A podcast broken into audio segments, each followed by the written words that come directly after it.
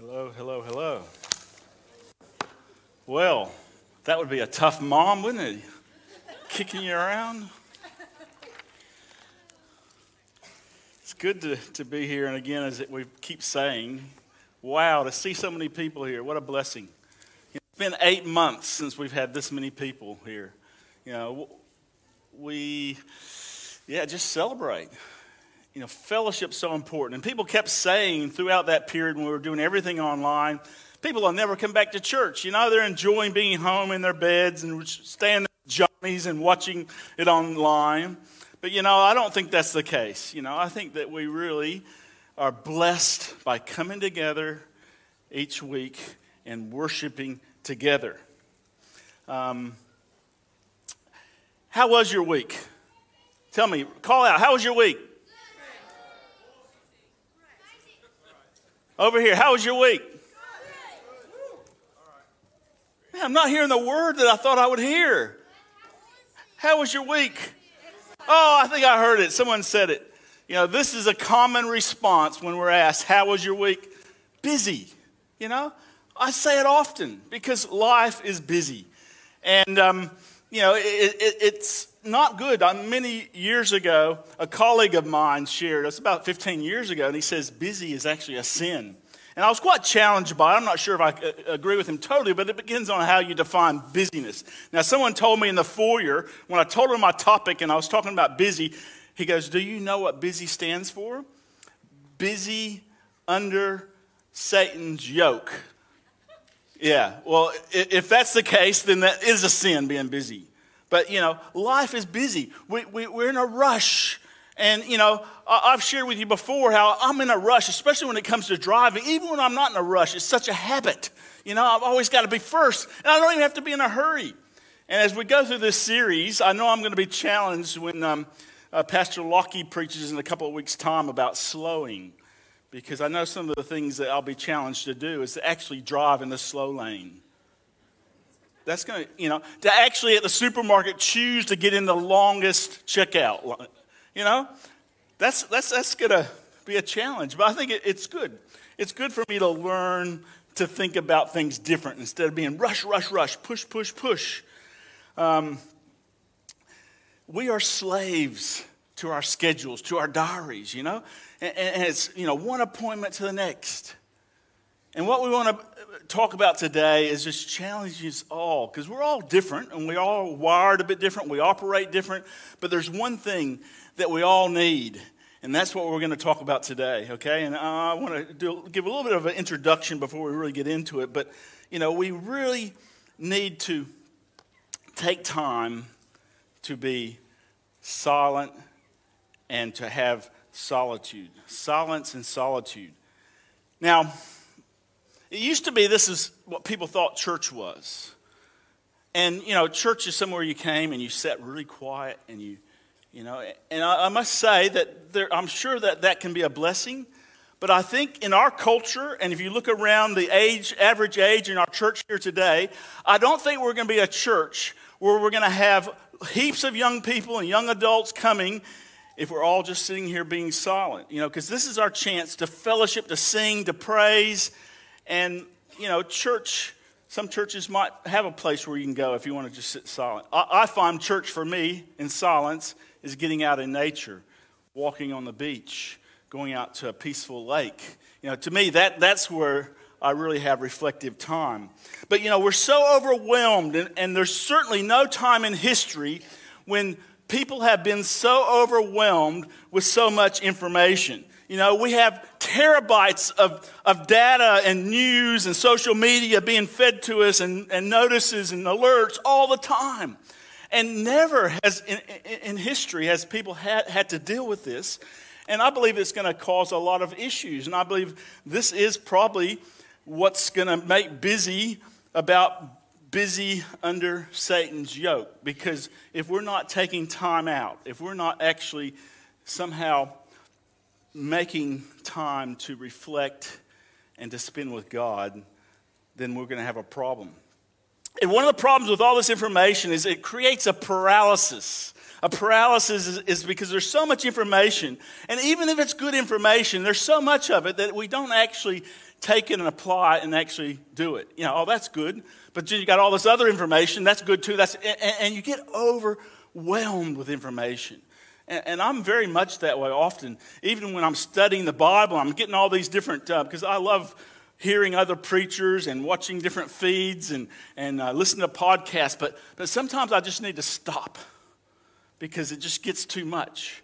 And I got to focus on one thing just to help to give me some direction.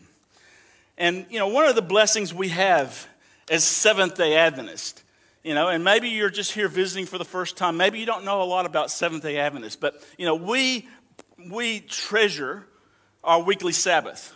We think not only is it a commandment that was given there in Exodus 20, but it was also goes right back to creation. That we were actually created with a seven week cycle built into us. One, two, three, four, five, six, stop. One, two, three, four, five, six, stop. That's the cycle. That's what the Sabbath's about. The Sabbath is meant to be a blessing, something that's not all about rules and regulations. And many of us, like my generation and even and down, you know, we've kind of rebelled against some of the rules and stuff we grew up with. You know, I grew up in the, the, the Bible Belt in Alabama, and it was very strict. We couldn't do much at all on Sabbath. And um, when I got old enough, I kind of said, man, I, I've had enough of that. And I think, you know, I probably almost, um, the pendulum's gone the other way. And I kind of want to bring it back because some of those things that were special to me growing up, and, and we have tried to practice it in our family, but, you know, we probably could do it better. And that is actually just really making the Sabbath something special. You know, taking that time to, to actually, that 24 hour period where you open the Sabbath is just a way of actually shifting gears turning off what we can, and then actually having that 24 hour period to really focus on our relationship with God and our relationship with people, our families especially. You know, what a great, you know, some of my greatest memories are things that we did on Sabbath. You know, it was the one time that as families we can focus on each other, we can do things together. You know, whether it's a nature walk, whether it's a walk on the beach, or whether it's just having some fun time at home, whatever it might be, that family time is very special. And I just want to use that as, as, as, something that we make important and a priority in our life. You know, last week, Pastor Lockie talked about priorities. And that was our, our first in this series of being unhurried.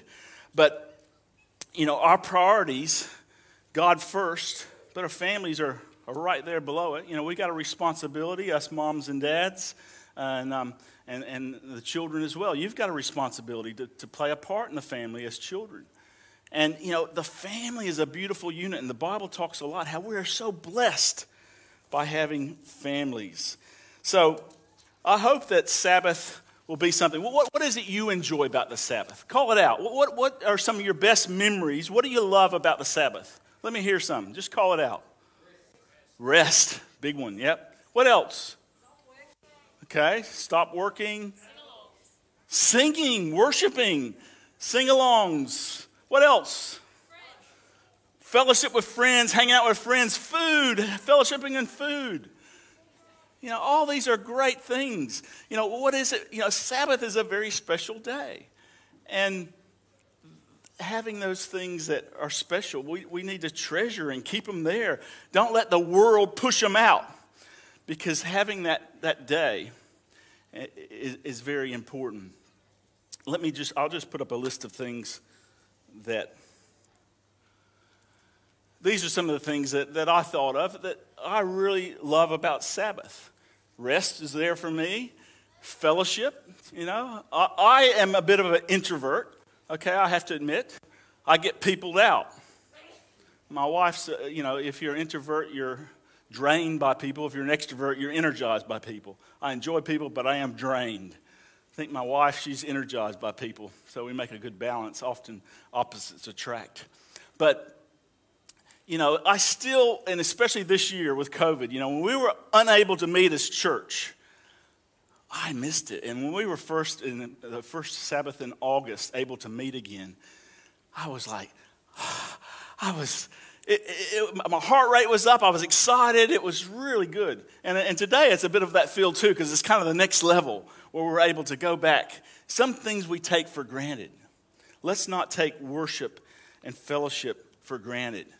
Studying the Bible, you know, that the Bible and all those stories so fascinating, so educational, so, so relational, as we actually can all find verses that we find, we, we, we, relate. We have favorite verses, we have favorite characters, we have favorite Bible stories. You know, these are things that help us to deal with our lives. And so as we spend each Sabbath, and you know, the Sabbath is not something that's you're forced, is forced on you. It's a blessing, it's a gift. And um, if you're feeling like you're forced, to come to church, well, maybe you need to reevaluate being here because it's really not meant to, you know, it's more of a, a mindset as you come to church. And I think if we come to church, hey, I want a fellowship today. Hopefully, the, the pastor might have something good to share, but that doesn't really matter. If he's boring and I'm falling asleep, I'm still going to enjoy church. You know, maybe the music won't be my choice of songs, but I'm still going to be blessed by church, you know, because there is a powerful thing about coming together because we as a church become like, like the kingdom of God on this earth. The kingdom of God on this earth. And here in the Bible, it says in Romans, for the kingdom of God is living a life of goodness, peace, and joy in the Holy Spirit. Goodness, peace, and joy. I mean, wouldn't most people want to live that sort of life? That's what it's about goodness, peace, and joy in the Holy Spirit. You know, it sounds a lot like Sabbath. Those things that we like is really a focus on these things. Everything you love about the Sabbath is a reflection of the kingdom of God. So we should love the Sabbath, really. If we don't love it, something might be wrong with our relationship. And again, as a Christian, there's two things that sum up what Christianity, and I say it all the time it's our relationship with God and our relationship with people. Love God, love people. That sums up what Christianity is all about. That simple. And um, if we're not covering those two things, we're off track. Because the ultimate example, that's Jesus. And we're going to focus a lot as we're going through some of this stuff on Jesus today because Jesus is the ultimate example. And Sabbaths are a weekly break from the hurried life, the anxiety, the stress, the worry, the rush of life. And I've heard it said that if the devil can't stop you, he'll get behind you and push you to go faster. Because if he can keep you going and going and going and going, being busy, the, living the hurried life, then you don't have time to really build your relationship with God, to have that silence and solitude that God desires to build that relationship with you. You know, and maybe church is something that you're new to, or maybe you've been coming for a long time and you've given a lot. And we've had, we've recognized some of the people who have given, especially over the COVID period, put in the extra effort. And I thank you for that. But you know, serving is really something that we're called to do. And if you're not finding serving in church enjoyable, at least somewhat, you know, it's still serving. It's, it's like work, but it's, it's a different type of work. It's not like your weekly job, it's, it's, a, it's a work for God. And if you're not finding that enjoyable, maybe we need to find another place for you to be serving where it's a more natural fit, where you find your sweet spot, where you can really excel and enjoy. And we all have bad days, and some weeks, you know, you know, some, some weeks I don't want to come to church. Some weeks I don't want to preach. You know, that, that's all right. We all have those times, but ultimately, as we reflect back, we should have growth and enjoyment coming from time in church. And you know, next year we're going to be relaunching what we've been developing this year called our growth track. And the growth track is going to be about each of you really discovering, knowing God and finding freedom, and then discovering your purpose, and then actually being involved to make a difference. You know, this is our um, mission. This is our model that we're following as a church. Serving should be a joy. In Mark 10:45 it says even the son of man came not to be served but to serve others. And again, Jesus, this is Jesus. The Son of Man is Jesus. You know, he's the Son of God who came and became the Son of Man. And what did he do when he became the Son of Man? He served mankind. He brought the kingdom of God to earth. He brought the message and he taught and you know he showed us an example. And what a powerful thing it is as we read and we reflect and have those moments of silence and solitude of connecting with him.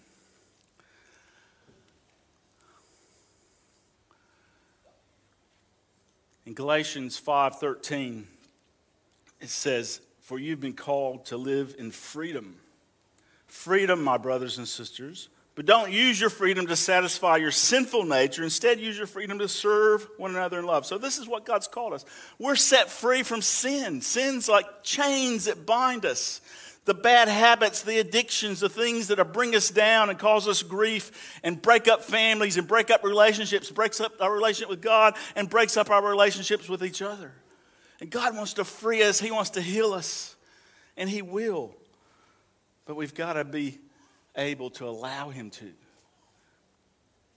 And one of the ways that's done is by us actually being involved in church, us actually serving each other. The other way to look at this is if you're coming to church and you're finding that you're not finding enjoyment from serving, you might change it to the word slaving. And if you're feeling like you're slaving, there's a difference in serving and slaving. Slaving is doing something you're forced to do, you don't really want to do. Serving is having the privilege of doing. You see the difference, a big difference. And really, as Christians, we should be privileged to be serving each other and to be serving others. And I, I, apologize on behalf of the church if you've been pressured and pushed to, to, to uh, do things and to serve in the church and you found it really hard. And, um, you know, that's, we got a lot of jobs that need to be done to run a church. But we want you to find fulfillment and joy. We want your input because we all come together as the body of Christ and we're all different parts. And so we just got to find the part that you fit best with. And that's a bit of a process.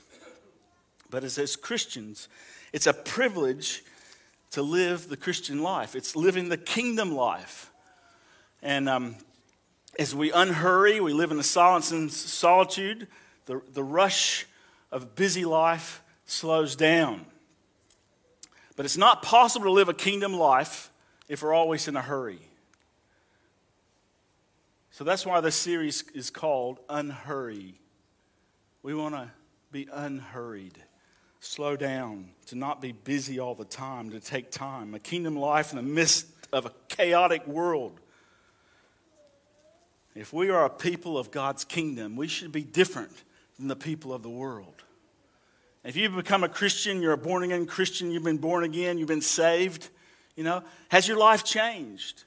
If it hasn't changed, then, you know, I would challenge you to see, hey, God, you know, uh, you're likely not spending that time connecting, that time of silence and solitude where God can actually start working in you and through you and transforming you.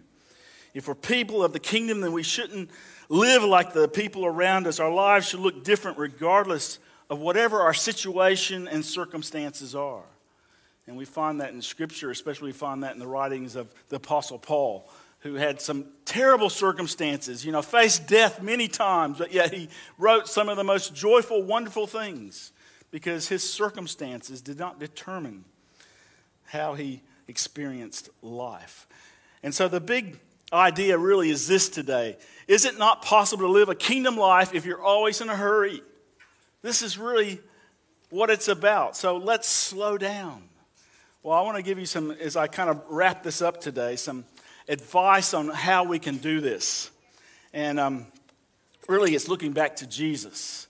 In Matthew 4 17, it says, Repent, for the kingdom of heaven is at hand. What's the kingdom of heaven? Remember, I said before goodness, peace, and joy is at hand. At hand means it's in reach. All we have to do is reach out and take it. But we're so busy, we're so much in a hurry, we're so chaotic with life that we don't take time to reach out and to take it when it's there for us. Let's look to Jesus. As we look to Jesus, we find that Jesus was never really in a hurry. I can't really find anywhere in the Bible. Now, I'm sure he must have ran as a kid and played games, Bible doesn't record that, but he was a kid like any other kid. But you know, we, we don't see him. You know, I've only got three and a half years to do this. I've got to run from this town to this town. You know, oh, oh, you know, because there's something about rushing, and this is really speaking to me because I am a very pressure-driven person, and that leads me often to having to rush and be in a hurry. And I know this sermon speaks to me as much as it does anyone here because I need to slow down. I need to be more prepared.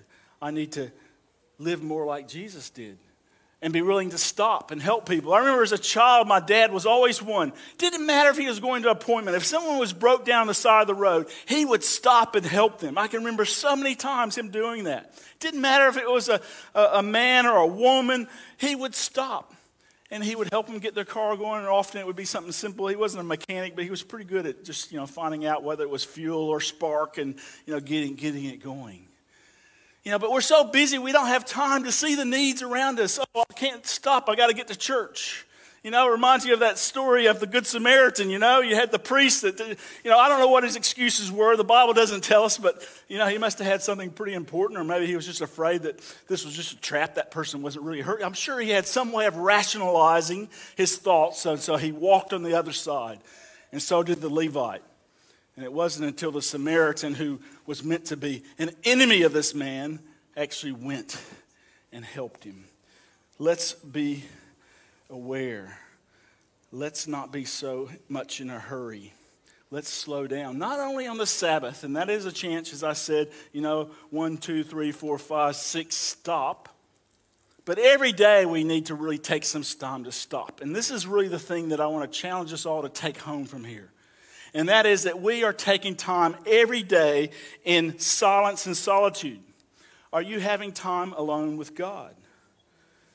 Jesus Jesus is known, he was called the rabbi. And the word rabbi is, is, is, teacher, but it's more than teacher. It's more like an apprentice. It's like someone that gets there and helps you and shows you the right way to do it. And Jesus is our rabbi. He's there and he shows us how to do it. And what do you find throughout the stories of Jesus that he did? Throughout all the rush of life, he didn't rush. He took it one thing at a time. And when he had had enough, what did he do? He'd go up to the hills, he'd pray. He'd talk to his Heavenly Father. He would re energize, reconnect, and he would keep going. And there's only once I can really think maybe when Jesus was overwhelmed, and that was getting close to time for his crucifixion. And I remember he was going to that Garden of Gethsemane. I think that was the one point you probably found that Jesus was starting to get overwhelmed. It was all coming to a head, it was all happening. And what did Jesus do? What did he do in that garden? He called those that were closest to him. They went and they prayed. They didn't do a very good job. They kind of went to sleep on him, but Jesus tried. God, we need to be praying. We need to be talking to our Heavenly Father. We need to be spending time reflecting in silence. Maybe you have to get up earlier. Maybe you just need to make that a priority, as Lockie talked about last week. You know, don't put in all the little rocks and there's no big room for that big rock. And that most important thing in your life is your relationship with Jesus Christ, making Him number one making him number one. And this is, this is what Jesus said as our rabbi on the Sermon on the Mount. He says, When you pray, go away by yourself, shut the door behind you, and pray to your Father in private. And I want to challenge us how many of us are really t- taking that and doing it? You know, sure, we come to church and pray. We might pray a blessing on the food. But are we actually going by ourselves and opening our hearts up and telling God all our worries, all our cares, all our problems, all the things that we're facing, and allowing Him to, to transform us. You know, it's not easy to do this, but we need to make a place and a time and make it happen. I want to challenge you to do that. As we read on here in Matthew 11 28 says, Are you tired? Are you worn out? Are you burned out on religion? Come to me, Jesus says. Get away with me, and you'll recover your life. I'll show you how to take a real rest Walk with me and work with me. Watch how I do it. Watch the rabbi. Learn the unforced rhythms of grace. I won't lay anything heavy or ill fitting on you. Keep company with me, and you'll learn to live freely and lightly. Isn't that beautiful? Isn't that powerful? Instead of the forced routines of stress, Jesus offers us a better way. And this is by living in the Spirit. And this is the way Jesus did it. Jesus was connected with his Heavenly Father through the Spirit, and it led to him not having to run, hurry, and rush, but to walk. Walk in the Spirit each day. May this be what you make a priority in your life, that you will walk in the Spirit, that you won't just seek things of this world, but you'll seek first. Remember, the number one priority that we need is God. Seek you first the kingdom of God and His righteousness, and then all these things will be given to you as well. And it goes on, and he says here on this, uh, these words on the Sermon on the Mount Therefore, don't worry about tomorrow, for tomorrow will worry about itself. Each day has enough worry of its own. Isn't that powerful? Isn't that beautiful? All these things. Put God first. Stop worrying. Seek Him. You know, we're so dysfunctional in our lives because our priorities get mixed up. If we get God first, then things will start to fall into place. But, but you know, what are you worshiping really is what it's about. We all worship something. You know that? Even non Christians worship something. Whatever you put number one in your life, that's what you're worshiping. And a lot of people, it's money, it's success, it's career, whatever it might be. But we need to put God there. We need to stop worrying Worry, you see, can be what we worship. And when we are trying to hold on to worry, we're holding on to all those things that are unknown our doubts, our fears, our anxiety, depression, you know, chaos, darkness. These are the things of worry. You know, I've lost my job.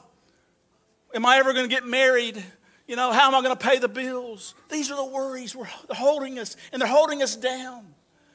And one of the things I've discovered only in recent times is real worship. And to me, and I'm not, I'm not trying to make you Pentecostal or, or anything, but I've just found when I worship and raise my hands to God, somehow it's like me saying, I'm letting go. Take me, God. I surrender. So if you see Pastor Mike doing that, it's not because I'm trying to be a show off. It's my way of worshiping, and I found it very freeing. And I'm, I'm not expecting anyone to do it, but I, I just personally have found that really a way of letting go. Letting go of the worries and worship each week, such a powerful way of me doing that. Let Jesus, let Him create in us an attitude of worship and seek Him first. Seek God first. Jesus is the one thing, the one thing that needs to be first in our lives goodness, peace, and joy. That will replace anxiety, depression, and fear. Okay? So, will you make a, a commitment? And as I invite the worship team to come back up, we're going to sing a great closing song. And, and what I want to challenge us to do, and last week, you know, we had communion. Communion is about recommitment. But I just want to challenge, there might be some here today that's saying, Yeah, I've been living a life, but it's not very fulfilling. I feel like I've been um, just rushing, living a hurried life. And I want to put God back in his place. I want to make him number one in my life. And while we're singing this closing song, I'm going to stand up the front. I'm going to invite some of the elders in our church to come and stand up here in the front and just come up to myself or one of the elders. And we'd love to just acknowledge that commitment you're making today to saying, hey, God, you know, I, have kind of let things start to get busy and things start building up the ladder and you're going down. I want to put you back on the top where you belong. If that's a commitment you want to make today, I invite you to come forward as we sing this song about being still and knowing God.